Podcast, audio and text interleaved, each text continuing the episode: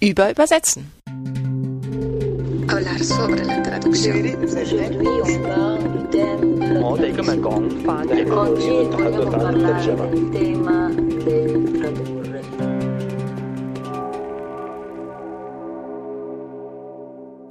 Herzlich willkommen zur zwölften Folge von Über Übersetzen.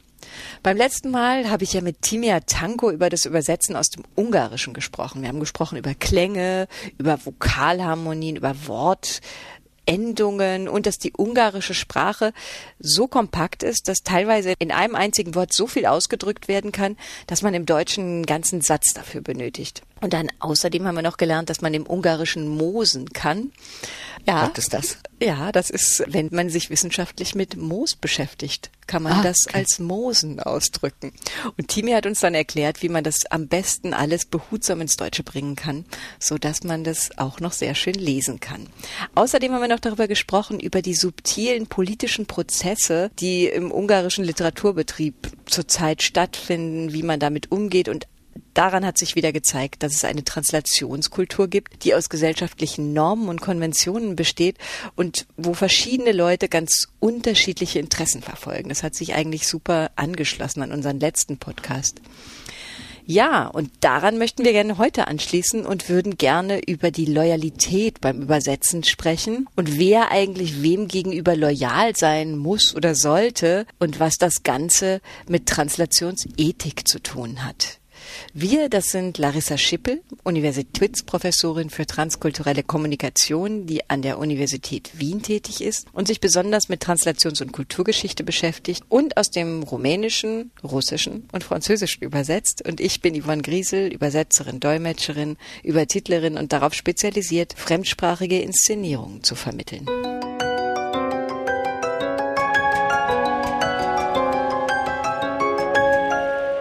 Also wie gesagt, im letzten Podcast haben wir ja über das translatorische Handeln gesprochen und über Translationskultur.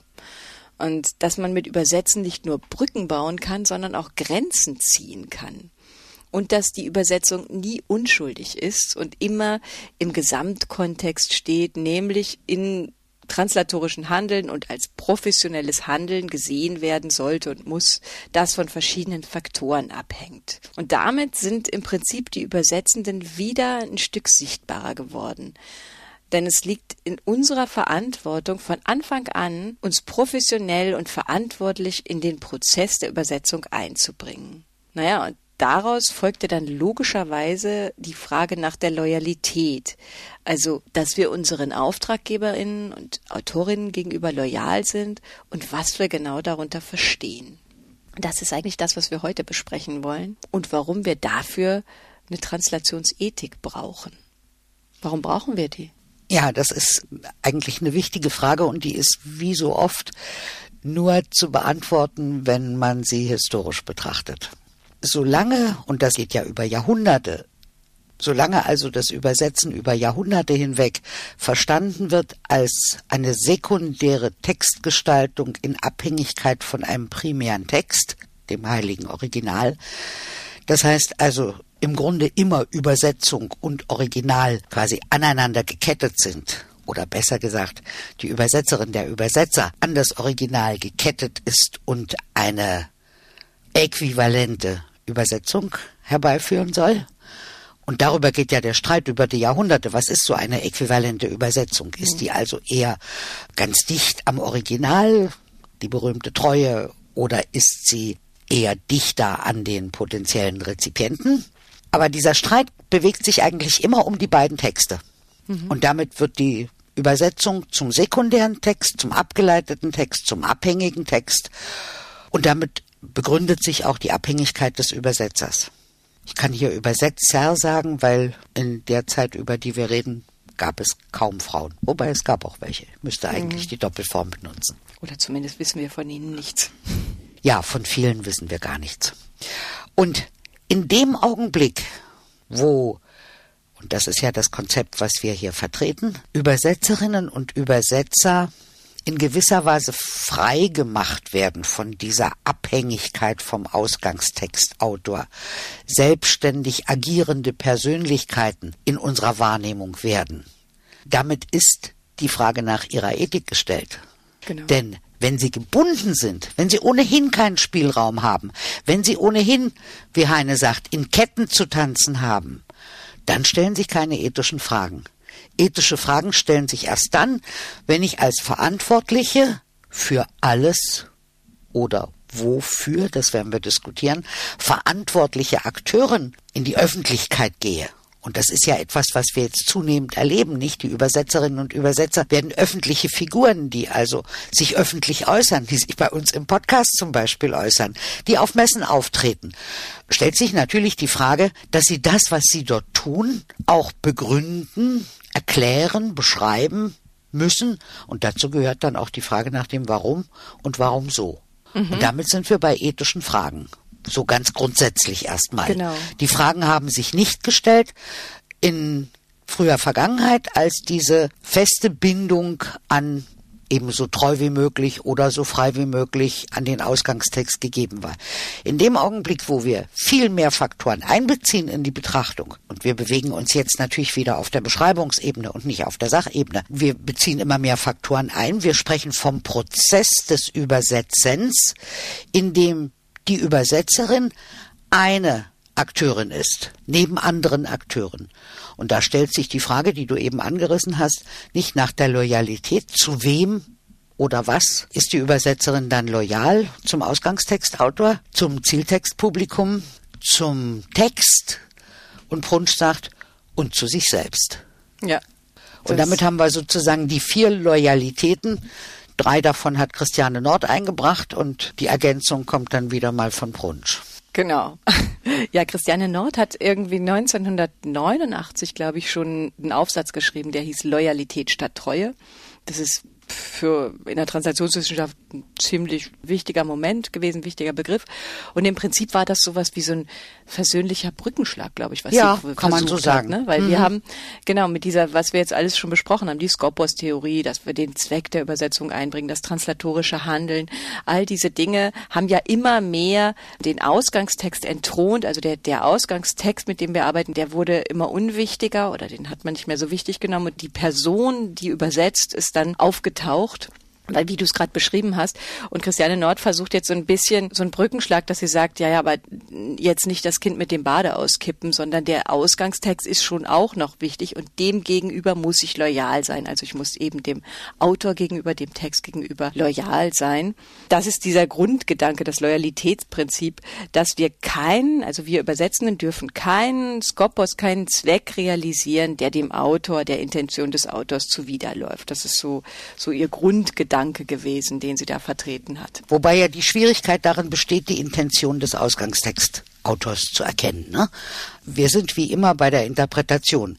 Wir können im besten Falle interpretieren anhand des Textes, der Person des Autors des Ausgangstextes, wie seine Intention womöglich gewesen sein könnte.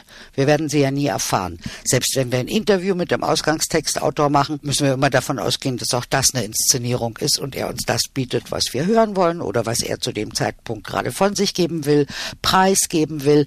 Also insofern sind wir ja immer im interpretativen Raum. Ja. Und Loyalität, also ich sage es jetzt mal sehr schlicht.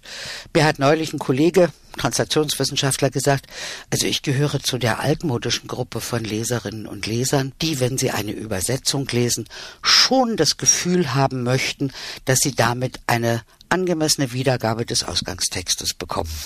Was eine angemessene Aus äh, Wiedergabe des Ausgangstextes ist, darüber kann man dann streiten und wir diskutieren darüber im Grunde genommen ja die ganze Zeit, ja, genau. seit wir miteinander diskutieren. Aber dass man den Ausgangstextautor nicht ignoriert, sondern aufgrund verschiedener Bedingungen, die die Translation beeinflussen, die den Übersetzungsprozess gestalten, strukturieren, wovon er abhängig ist, angemessen berücksichtigen, und zwar im Verhältnis zum Ausgangstext. Nicht, das haben wir nun mehrfach diskutiert. Wir haben es immer mit einer Relation von mehreren, also mit Beziehungen zwischen mehreren Faktoren zu tun, die diesen Ausgangstext uns so transferieren lassen, dass er diesen Bedingungen gerecht wird. Dazu gehört das Zielpublikum, dazu gehören die Bedingungen. Mhm. Mein Beispiel, wenn ich keine Zeit eingeräumt bekomme, um eine angemessene Translation zu machen, hat das Konsequenzen für das, was der Rezipient dann zu sehen bekommt, nicht? Und unter diesen Bedingungen, wenn also so viele verschiedene Faktoren einwirken auf das, was wir letztlich gestalten und gestalten können im Translationsprozess, dann komme ich mitunter auch eben in die Situation, dass ich abwägen muss. Ja klar, immer. Also du musst ja im Prinzip abwägen, wem gegenüber du loyal bist oder du musst es gewichten eigentlich. Ist es jetzt eher der Autor, ist es eher der Verlag, sind es eher die wirtschaftlichen Faktoren, die ich hier gerade gewichten muss oder sind es politische Strömungen, wie wir mit Timia Tanko gesprochen haben, dass ein ganzer Literaturbetrieb sozusagen einer politischen Strömung unterliegt und das sind ja auch Loyalitäten, die ich als Übersetzende realisieren muss. Und das ist eigentlich interessant, weil das war dann die Kritik an Christiane Nord auch, dass sie sozusagen die übersetzende Person als ethisch Handelnde gar nicht einbezogen hat in den Prozess. Genau. Also es ist sicherlich jede Beschreibung, die ein Wissenschaftler, eine Wissenschaftlerin abliefert, ist zugleich auch in gewisser Weise eine Kritik am Vorgänger weil sonst müsste ich mich dazu nicht äußern, wenn der schon das Ideal abgeliefert hätte. Mhm. Ne?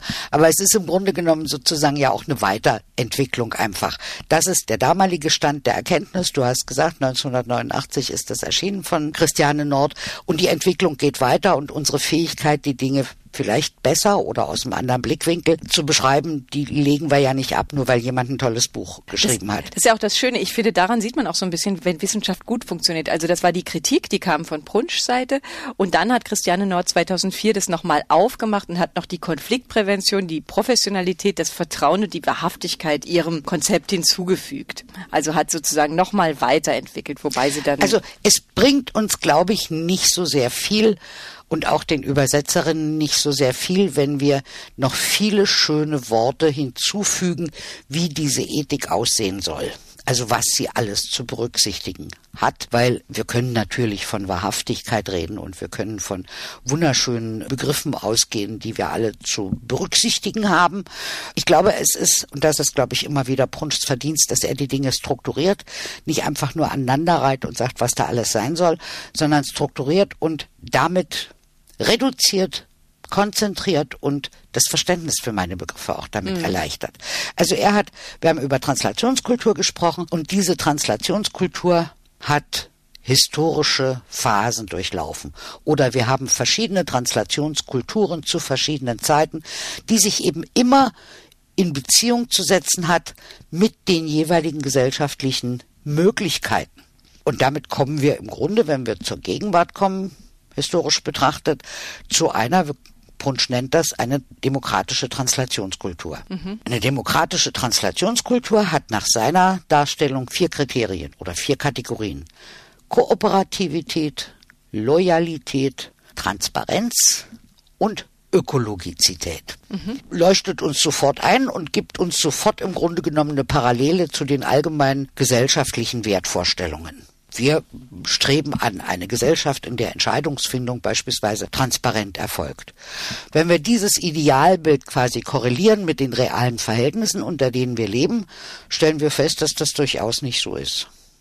An vielen Stellen. Genau. Also wir haben Demokratiedefizite. Und wenn wir in der Gesellschaft Demokratiedefizite haben, haben wir sie natürlich auch in der Translationskultur. Die kann nicht besser sein als die Gesellschaft, in der sie funktioniert. Und von daher unterscheidet er also zwischen einer präskriptiven Ethik und einer deskriptiven Ethik.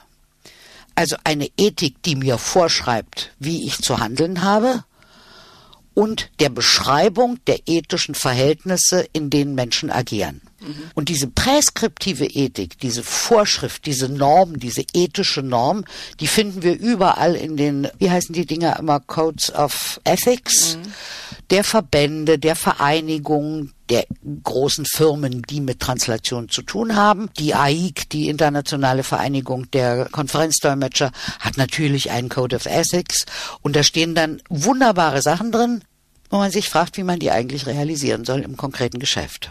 Und auf der anderen Seite beschreibt er sozusagen ethisches Verhalten. Unter diesen vier Gesichtspunkten, die seine Translationskultur kennzeichnen, sagt er, wie sieht denn die reale Kooperativität in unserer Gesellschaft aus? Also nehmen wir so eine translatorische Situation.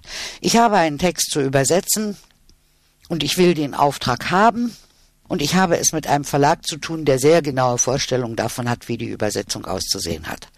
Und diese Vorstellung, die der Verlag hat, stimmt mit meiner Vorstellung, wie der Text zu übersetzen wäre, nicht überein. Kooperativität heißt also, wir setzen uns hin und wir handeln aus und finden einen gemeinsamen Kompromiss, den beide Seiten akzeptieren. Und es sind doch mehr als die beiden Seiten. Sind, ich nehme jetzt nur mal die beiden. Okay, du machst. Also ich habe den Ausgangstext, der liegt allen vor ich nehme den besten Fall, der Lektor, der zuständig ist im Verlag dafür, kann auch die Ausgangssprache und hat eine bestimmte Vorstellung, die er mir quasi als Auftrag, als Übersetzungsauftrag übermittelt. Und ich finde, das müsste eigentlich anders gemacht werden, weil der Text hat noch eine Ebene drunter, die ich für sehr viel wichtiger halte und die man also sozusagen sehr viel stärker berücksichtigen sollte, auch in der Übersetzung. Und wir diskutieren das. Im besten Falle kommen wir zu einer Verständigung, mhm. weil wir kooperativ loyal miteinander umgehen, weil wir transparent sind. Das heißt, jeder legt seine Vorstellung auch wirklich auf den Tisch. Und das Honorar ist angemessen, was der Verlag für diese Übersetzung bietet. Und wir wissen genau, dass das in den seltensten Fällen so funktioniert. Genau, Sondern das war auch der, das war auch das, was man ihr vorgeworfen hat, also was man jetzt da gesagt hat, dass dieses erste Konzept von Loyalität, was wir hatten, ist davon ausgegangen, dass alles im konfliktfreien Raum stattfindet. Genau. Und das war eigentlich diese Grundannahme, das ist das, was du meinst, und dass diese Grundannahme falsch ist. Natürlich gibt es keinen konfliktfreien Raum, sondern es gibt, wie jetzt beispielsweise bei Timea Tanko, es gibt so viele kleine Konflikte in einem Literaturbetrieb, die alle beachtet werden muss. Und das meinte ich mit diesen Aushandlungsprozessen. Die sind ja praktisch von so viel Seiten werden die geführt, ne, zwischen Übersetzer, zwischen Autor, zwischen Verlag. Das sind ja große Verhandlungsprozesse, die da stattfinden. Genau. Und wenn also in der Gesellschaft Macht die zentrale Rolle spielt, wird das sich durchziehen durch alle Faktoren, die den Übersetzungsprozess beeinflussen. Und wenn ich jetzt also in so einer Konstellation bin und feststelle, dass die häufig nicht kooperativ abläuft, dass unter Umständen die Vorstellungen davon, wie das Ganze zu erfolgen hat, gar nicht transparent gehandhabt wird, sondern dass ich mich mit Dingen konfrontiert sehe, die zum Beispiel nicht ausgesprochen werden, wo ich aber genau weiß, dass die im Hintergrund eine Rolle spielen. Sagen wir mal Konkurrenz zwischen Verlagen mhm. oder Preisvorstellungen, die zu erzielen sind, Gewinnvorstellungen, die zu erzielen sind, die in den seltensten Fällen mit der Übersetzerin verhandelt werden, wo man meistens sogar nicht mal eine Vorstellung davon hat, geschweige denn genaue Daten, was das Buch dann tatsächlich eingebracht hat. Denken wir an die Geschichte um die Übersetzung Übersetzung von Barrico und Karin Krieger und die unerwartete Neuauflage, die Seide eben hatte. Was war das genau? Die erste Übersetzung von Barrico war Seide. Karin Krieger hat das ins Deutsche übersetzt. Barrico war zum damaligen Zeitpunkt unbekannter Schriftsteller und Seide hatte einen unerwarteten Erfolg. Zweite Auflage bei so einem Newcomer, ne? Also mhm. völlig unerwartet. Und der Verlag hatte Karin Krieger dann den zweiten Auftrag. Das war deine Katze. Die hat eigentlich hier nichts zu suchen. Das hatten wir noch nicht, nicht erzählt in deiner Bibliothek, dass hier nicht nur Bücher sind, sondern auch eine wunderschöne schwarze Katze. mein kleiner schwarzer Panther.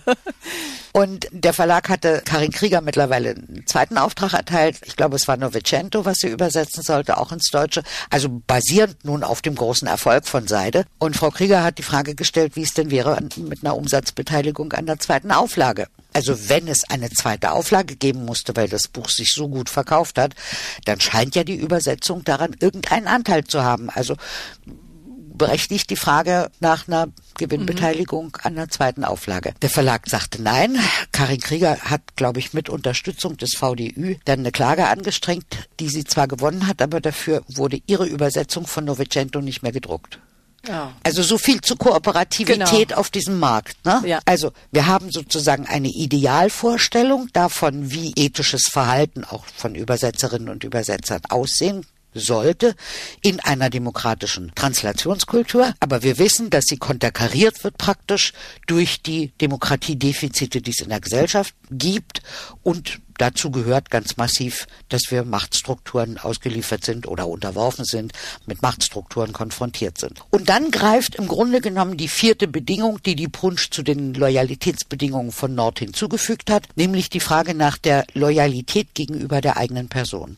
Also ich bin dann in der Situation als Übersetzerin, mich zu fragen, mache ich es unter diesen Bedingungen? Genau. Und diese Entscheidung verantwortlich zu treffen, heißt abzuwägen, mit mir selber sozusagen ins Kämmerlein zu gehen und zu sagen, sind die Bedingungen so, dass ich es mit meiner Vorstellung von Anstand, von Verantwortlichkeit und auch unter dem Aspekt von Gewinn und Verlust vereinbaren kann, unter diesen Umständen den Auftrag anzunehmen. Das ist ja das, was wir sowieso immer machen, was genau. praktisch jede von uns immer wieder macht, sich genau diese Frage zu stellen. Es ist nur lustig, dass das alles so spät in diesen theoretischen Modellen auftaucht und als so eine große Neuerung ist, wo das ja etwas ist, was wahrscheinlich schon immer gemacht wurde, was Mit wir Sicherheit. uns als Personen ja immer wieder fragen.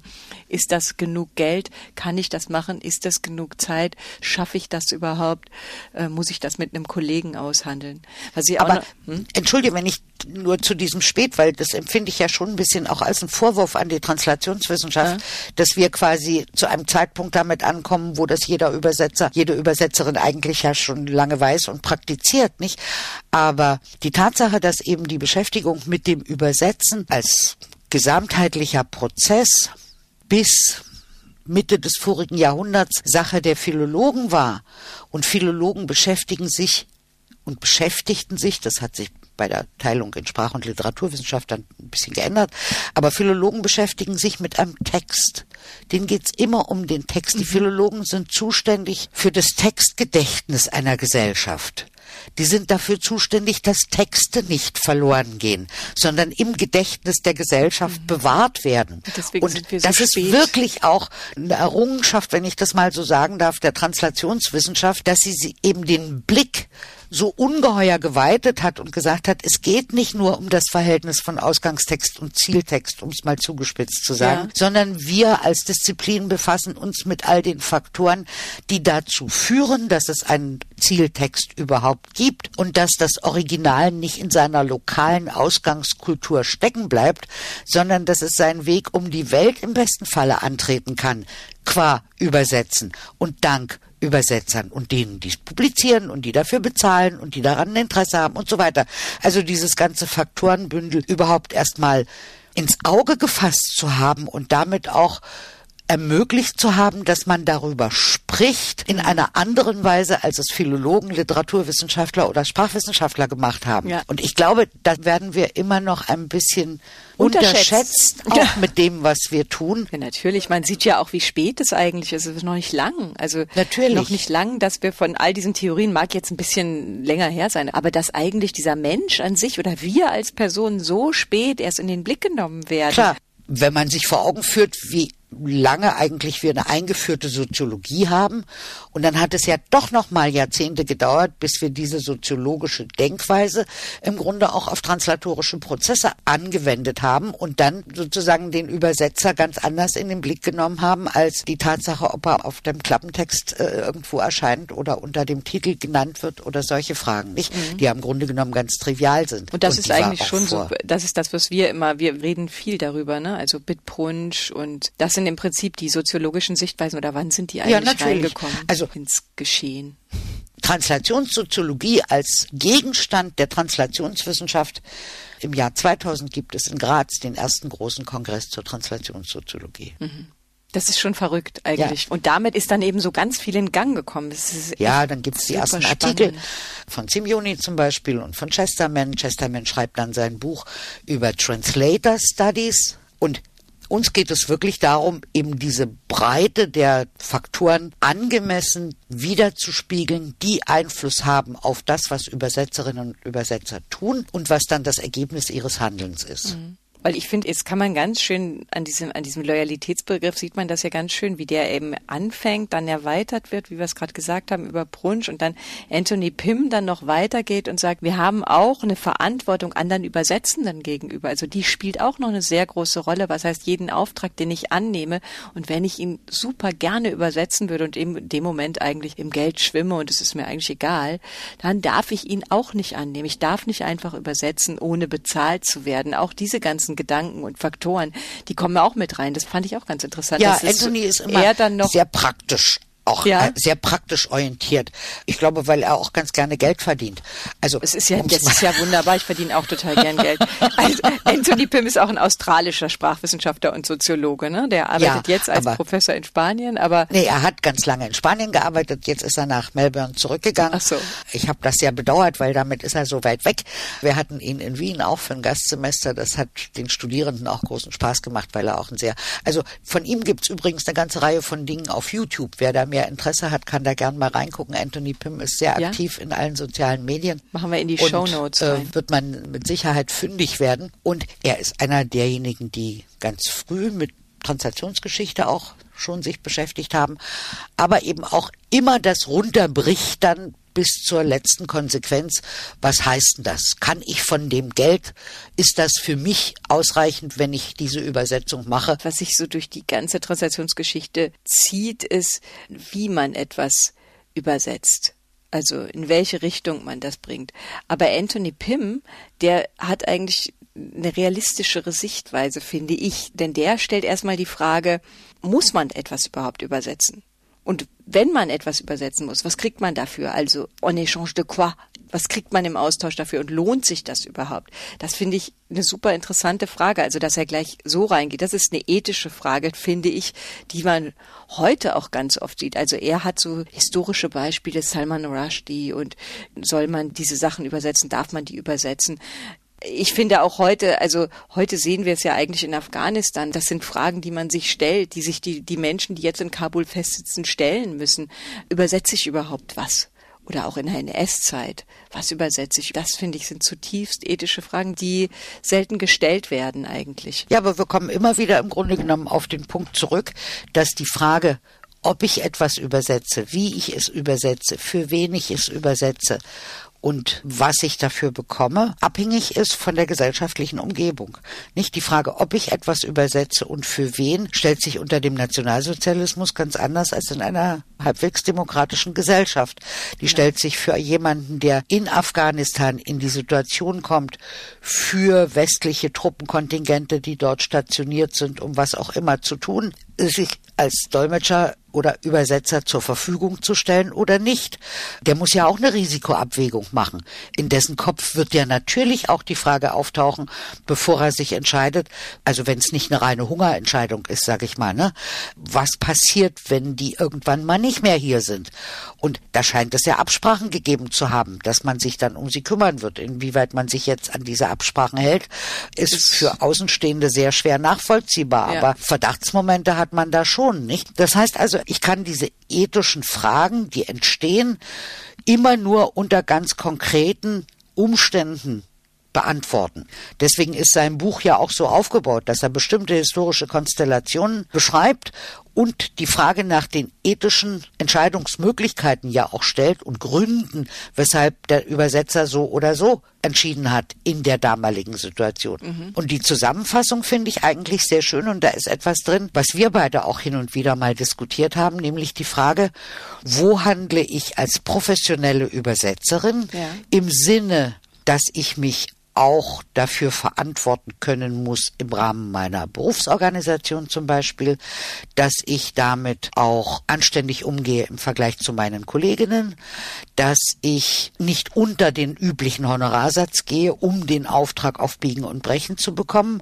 Das ist ja so ein Phänomen, was für Freiberufler immer auftaucht, nicht? Ja. Ich will den Auftrag haben. Ich weiß natürlich, wie in etwa sozusagen das gängige Seitenhonorar oder Zeilenhonorar ist für so einen Text. Und die Gefahr besteht immer, dass ich durch meine Forderung unter Umständen den Auftrag verliere. Also ist man in der Position, unter Umständen abzuwägen, ob ich mit der Forderung vielleicht ein bisschen runtergehe, um den Auftrag auch wirklich zu bekommen. Und dann stehen natürlich Loyalitätsfragen gegenüber meinen Kolleginnen und so weiter. Was anderes ist, wenn ich nicht professionell handle, nicht im Sinne einer professionellen Dolmetscherin oder Übersetzerin, sondern sage also für diese syrische Familie, die da bei mir um die Ecke wohnt, den helfe ich jetzt einfach mal kostenlos. Also ich lasse mir von denen auch nicht 10 Euro in die Hand drücken, weil das ist nicht mein Honorar und ich will von denen auch nicht honoriert werden. Dann gehe ich aber raus aus meiner Rolle. Und auch das ist eine bewusste Entscheidung zu sagen, hier handle ich jetzt nicht als professionelle Übersetzerin. Oder wenn unsere aktivistischen Übersetzerinnen beispielsweise von Babel, das ist ja so eine Aktivistenorganisation von meist jungen Übersetzerinnen und Dolmetscherinnen, bei Weltsozialforum dolmetschen, die kriegen was, damit sie die Zeit über leben können. Aber die lassen sich doch dort und können auch gar nicht als Übersetzer nach den üblichen Tarifen bezahlt werden, nicht? Das ist eine aktivistische Tätigkeit, die ganz anders zu bewerten ist als das, was ich mache, wenn ich sozusagen in die Profirolle schlüpfe. Und das ist eigentlich interessant, weil in den Theorien werden die ja aus, also die jetzt zumindest Anthony Pym schreibt ja ganz bewusst, seine Theorien oder seine Ethik bezieht sich nur auf das professionelle Handeln. Genau. Brunsch hat es, glaube ich, auch geschrieben, es bezieht ja. sich nur auf professionelle Handeln, was ja richtig ist, wenn man dieses professionelle Handeln mal in seiner Gänze aufblättern will, obwohl ich das schon schwierig finde, das so zu trennen. Das ist ein bisschen erinnert einen das, wie früher immer diese Trennung waren zwischen literarischem Übersetzen und dem anderen Übersetzen. Mhm. Jetzt für ein theoretisches Modell, das so aufzuteilen, also das eine ist ein professionelles, das folgt einer so und so gelagerten Ethik und das Ehrenamt, was ich aus, wenn ich bei Babel dolmetsche, dann bin ich ja ehrenamtlich tätig. Zwar ja. mit meinem professionellen Können, aber Ehrenamt. Aber es ist eigentlich ja nicht naja, aber, was äh, anderes. Es ist natürlich auch ein Beschreibungsproblem. Ne? Mhm. Wenn du es jetzt theoretisch erfassen willst, gehst du erstmal zum Kern des Phänomens. Ja. Und deswegen haben wir ja aus der Prototypensemantik übernommen, also ich finde das immer eine sehr praktische Vorstellung. Wir haben sowas wie den Kern und wir haben eine Peripherie. Also auch für ein Problem haben wir das Kernproblem. Das ist das, was sozusagen sich in diesem Falle mit dem professionellen Übersetzen ja. beschäftigt.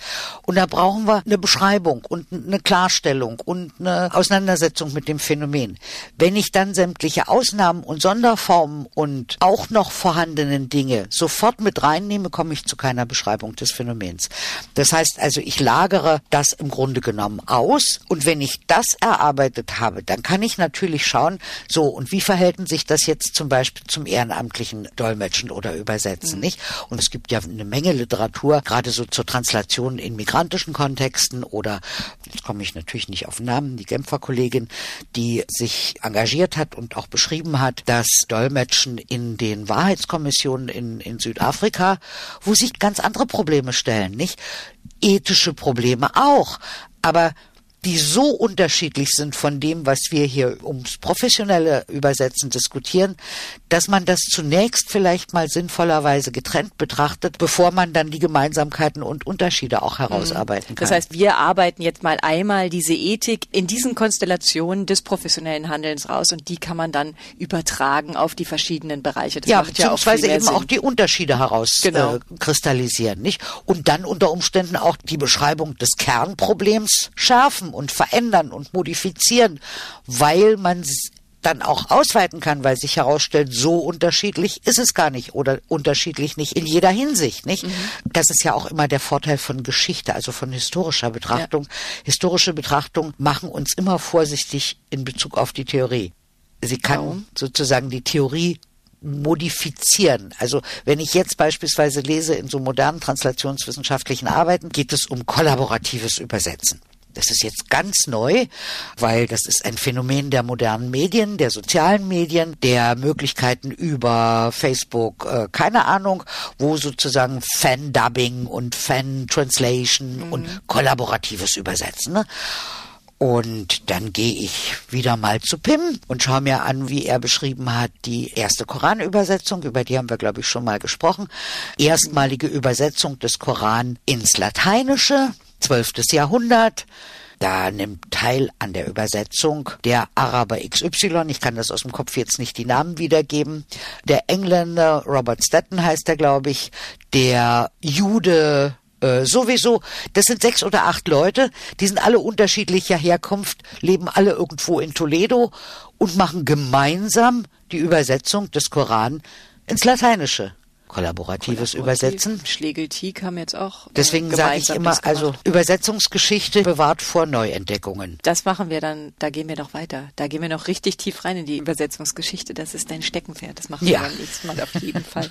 Ja, was ich bei diesen ethischen Prozessen ganz spannend finde, auch bei diesen Beispielen um Rushdie, der Pim äh, beschreibt sehr viel Historisches in seinem Buch. Also es lohnt sich wirklich zu lesen. Es ist ein spannendes ja. Buch.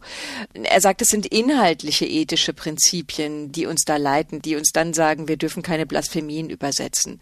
In der NS-Zeit bestimmte Dinge, die wir nicht übersetzen, inhaltlich. Und das haben wir im Prinzip heute auch. Da wird so ein bisschen klar, warum das so wichtig ist. Also Sexismen, Rassismen zu produzieren, eine Political Correctness in einer Übersetzung zu übertragen, nach amerikanischen Prinzipien von einer anderen Kultur ausgehend dafür brauchen wir im Prinzip ethische Prinzipien, die uns da leiten. Und was ich da so interessant fand, war, wenn wir das anwenden und sagen, wir dürfen zum Beispiel Sexismen, Rassismen nicht übersetzen und müssen politisch korrekt übersetzen ins Deutsche, dann gehen wir immer davon aus, dass der Translator oder die Translatorin einer Kultur zugehörig ist. Also, dass ich sozusagen der deutschen Kultur verpflichtet bin und mich der deutschen Translationskultur oder dem Diskurs hier beuge und das so übersetze. Und das fand ich so interessant an dem Pim, dass er sagt, wir vergessen eigentlich, dass wir es mit interkulturellen Wesen zu tun haben, dass wir nämlich beiden Kulturen verpflichtet sind, so wie die Timia Tanko natürlich nicht nur der deutschen Kultur verpflichtet ist, sondern auch der ungarischen. Und die hat das so schön erzählt. Das sind vielfältige Prozesse. So einfach ist das gar nicht, sondern wir befinden uns irgendwie auf Augenhöhe mit beiden und wir schlagen ja diese Brücken. Wir versuchen ja sozusagen den richtigen Transfer zu machen. Und dafür brauchen wir diese Translationsethik. Das fand ich eigentlich echt ja, spannend. Und diese Ethik ist eine Ethik im interkulturellen Raum, nämlich dort, wo wir agieren, nicht? Genau. Äh, Translatoren sind nie einkulturell, wenn es sowas überhaupt gibt. Also monokulturell. Ja. Wer ist schon monokulturell? Und bei Translatorinnen kommt hinzu, wir haben uns in mehreren Sprach- und Kulturräumen bewegt, auf die eine oder andere Weise und führen das ja jetzt zusammen im Grunde in unserer beruflichen Tätigkeit. Natürlich ist der Translator, die Translatorin verantwortlich für ihr Produkt. Selbstverständlich.